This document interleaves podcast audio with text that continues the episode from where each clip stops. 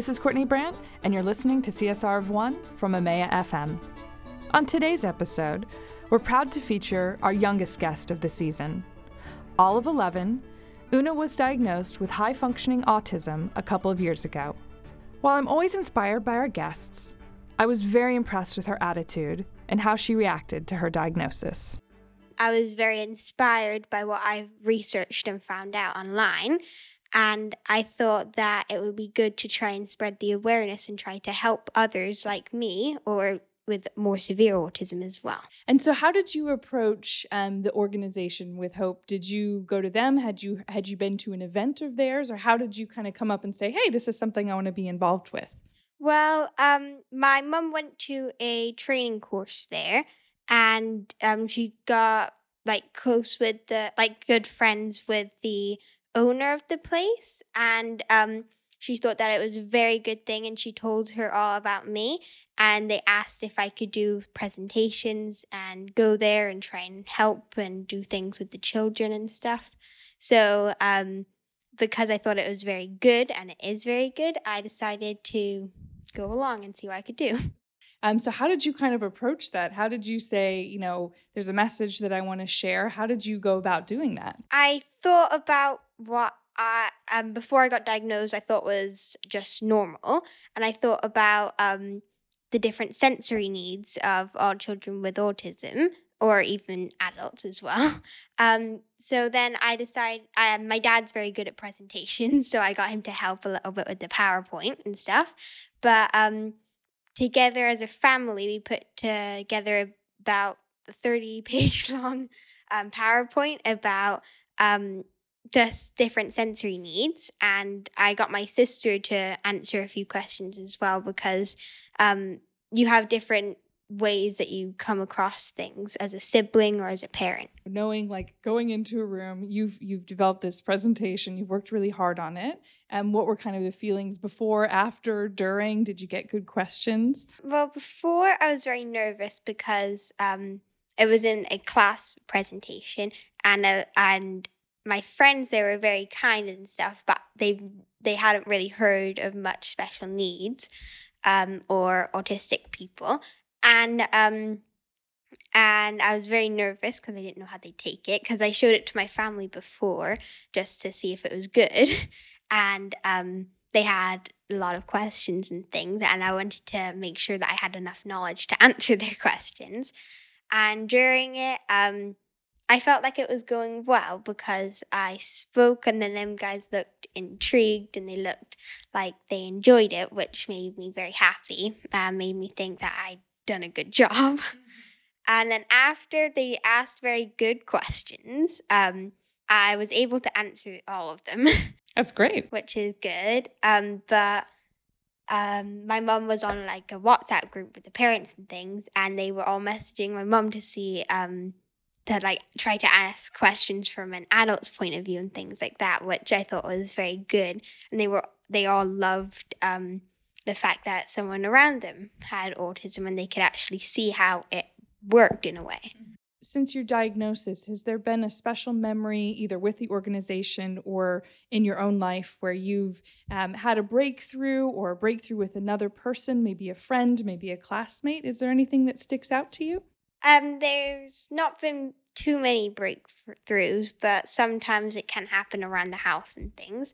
But um, the best memory that I have um, on the positive side would be um, when recently we went to Kenya and we did some teacher training um, because there was a whole SEN room there. And I did some training for them. And then we created a new um, classroom for them, got them special need toys and um, things to help them. And my favorite memory of that would be when I saw the smiles in their faces and how the teacher could was able to interact with them now that she'd learned how to do the things, which was a very special memory for me and all of the people there that were helping.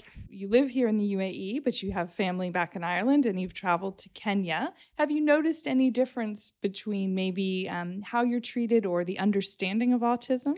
Uh, yes, in like the UK, um, England, and Ireland, they um, they understand in a way because there's quite a lot of special needs people, um, which is very good because they know your needs and they know what they can do to help.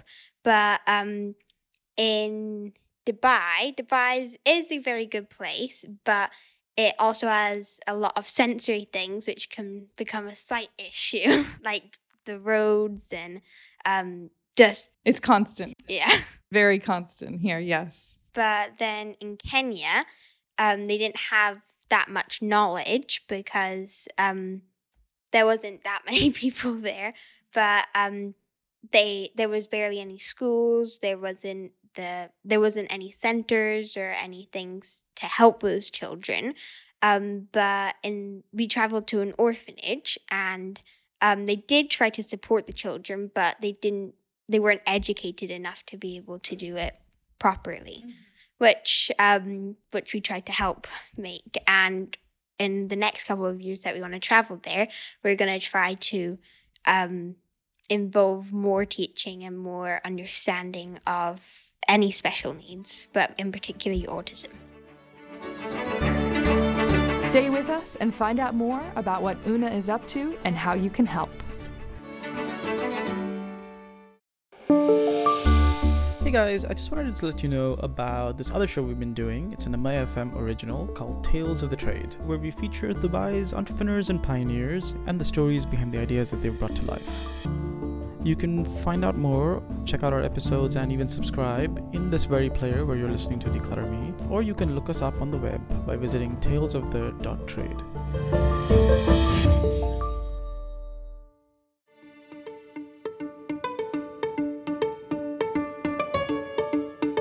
Welcome back. You're listening to CSR of One with Una. About two years ago, Una's mother, having worked herself at an autism center in Ireland and helping children there, saw Una show some of the same qualities they had and thought it would be a good idea to get her daughter tested. And I actually didn't know I was getting tested. Um, I thought it was something because we were moving to Dubai soon that I had to do for the school or something like that. But the they were very kind. The people there were lovely, and they they didn't have to they didn't say anything that would make you feel uncomfortable. They just say they ask you a couple questions see if you um like do a memory trace okay something. so it's nothing you it's no you weren't intimidated. It was because occupational therapists obviously been trained very well and you were just okay i'm doing a test which at your age unfortunately you still have to do a lot of tests. If they have to and if they don't like in a way find enough information they'd come to your school and see how you are with your friends your social life and in class at that point i thought it was an inspector for our class. But then when my mom told me it made a bit more sense. Is there any advice that you would give to somebody who's maybe struggling with you know they've got a diagnosis whether they're high functioning or otherwise that you would you would say to them? I'd say that they should try to embrace the things that they have and um, in particularly with high functioning, but all types of autism, um, your brain your brain works in a very special way, and uh, they should try to use what their knowledge is and what they can do to try and help other people, and for the family to just try to support them as best they can, but making sure that they make the right decisions in in their life. There's something just so positive about Una. She leaves you feeling inspired too. And she's been spreading this positivity and awareness beyond just Hope Medical. I'm going to go to Ireland this summer for a holiday, and I'm going to um, do a sponsorship run. And um, I'm going to try and meet up with the centre there that my mum used to work at. I've spoken at my school quite a few times because I've moved around quite a lot. So I've done it um, about three times. Um, so you just you would go to your school and they and you would say these these are the needs I have and I want to tell the students about it. Well, I've come up with presentations and things, and um, I have talked. My mum has talked to my teacher, um, and they've been willing to let me do a short presentation to my class or to my friends, um, so that they can understand what I I need and what I, they can do to help me. How do how do we help hope? How do we get the word out? What are some what are some of the needs that you see that, that we could help as the community to to either connect uh, children or people who have are on the spectrum or the organization itself how can we help you can help by um, Well, you could either go down there and um, just have a chat with them, see what they need you to do. But um, you can also help by just getting involved, like um, like making sure that anyone with um, autism or any type of needs um, that happens to be around you or in your class or at your work and things, you just support them a little bit more. How many people um, does the does the organization help? Is it just kind of ongoing and and people who have needs come in and meet with them, or how do how do they provide the help to the community? Um, they provide the help to the community by um, well, they get specialist people in from other countries, um, but they see who is willing to want to try to help their children and try to um, like involve them in different things. But because um, but most of the people there are have quite quite severe needs, like they are nonverbal and things, so they've come up with different theories to try and help those people. And um, they spread the word as best they can. And people just come they meet up with them put sessions online and things like that and um, i've had a physio session there okay.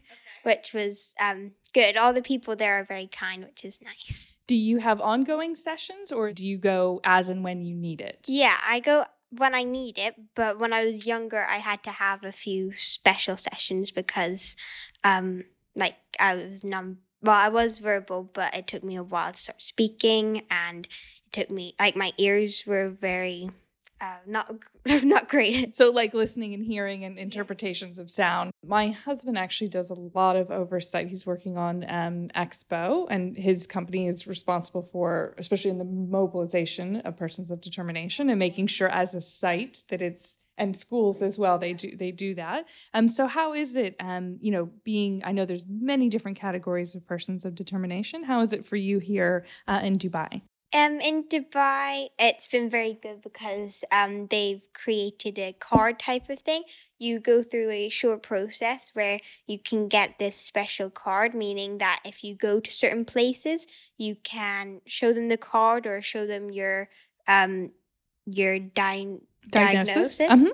Mm-hmm. Um, but um, it means that they can give you, in a way, treatment, make sure that you're okay with things, and you can get special entry and it means that they that the people around you in that area will just make sure that you're um, happy and okay and comfortable in, yeah. the, in the situation you're in. That's great. You're getting started now at 10 and 11. Um, what do, you know? How do you want this to grow as you grow? Do, are you going to continue to speak to people? Is it something you want to go into? Some sort of future career? Um, yeah, I'd like to store up um like different things, and I want to make sure that I can support businesses like Hope's Medical Center and um, and places all over the world, and I want to try and help them. But when I'm like in the next couple of years, I'd like to maybe write a book or um, or start doing more things around the community because um, we're going to move soon. So we're um, there's a whole new community that I can share with. Is there anything you'd like to share with the community about your community? Well, my community is um, a very nice and sweet community, but um, for anyone really, um, particularly the people who have autism, they should know that um, that autism doesn't stop a person from doing something, and they're just as capable as anyone else. Um, and in some ways, they can be more capable as well, which no one really looks at it that way because they think that autism should be despised on or isn't a very great thing to have. But that's my class said. And then when I showed them the presentation, they thought it was a really cool thing to have autism. Over the last few years in the UAE, we've seen a growing awareness for autism. There are now multiple centers around the country that help with diagnosis and assessment. In 2007, the UAE government partnered with the Autism Rocks organization to build a permanent music venue called the Autism Rocks Arena, which helps awareness and sets a positive tone every time a big star performs at the venue. Una hopes to continue raising awareness and promises to blog and share a lot more on Instagram as well. You can follow her at AgentAltie1, and there's a link to her profile in the show notes. This episode was hosted by me, Courtney Brandt, and produced by Chirag Desai. You can find out more information about the show by visiting our website, amea.fm slash CSR of one, and also follow us on Instagram. Until next week, remember to be nice out there on social media. Think about sharing something for someone else.